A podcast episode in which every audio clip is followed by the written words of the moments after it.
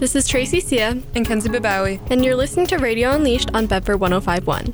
This past week, we had the opportunity to talk with BHS seniors Sydney Grogan and Regan O'Brien about their college sports commitments. I'm committed to University of Pennsylvania or UPenn um, for lacrosse. And I'm going to Yale University for lacrosse. Regan details the process of committing to a university for college sports. Lacrosse was like a big part of our lives, and we had to attend a lot of things outside of our club organization, like a lot of events, a lot of special teams, um, showcases to show our skills. And then there was a long process of emailing coaches and trying to just expose yourself and sell yourself to all these colleges that you wanted to hopefully like join their team for.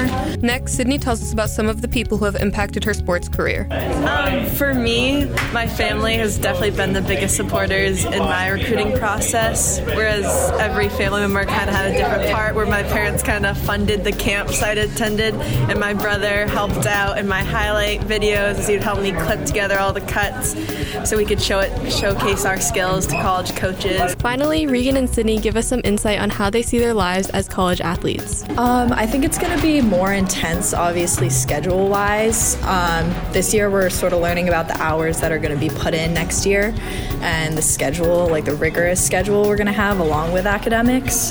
High school sports is kind of just in that season you're practicing, whereas um, when we're going to play our college sport, it's all year. You're lifting all year, you're watching film, you're doing individual skills, conditioning. So it's kind of a drawn out process to make sure every part of your lacrosse game is as great as Congratulations to all seniors who have committed to colleges for sports this past weekend, and thanks to Sydney and Regan for giving us some more insight on the process. This is Kenzie Babawi and Tracy Sia, and you're listening to Radio Unleashed on Bedford 1051. Tune in for more next week.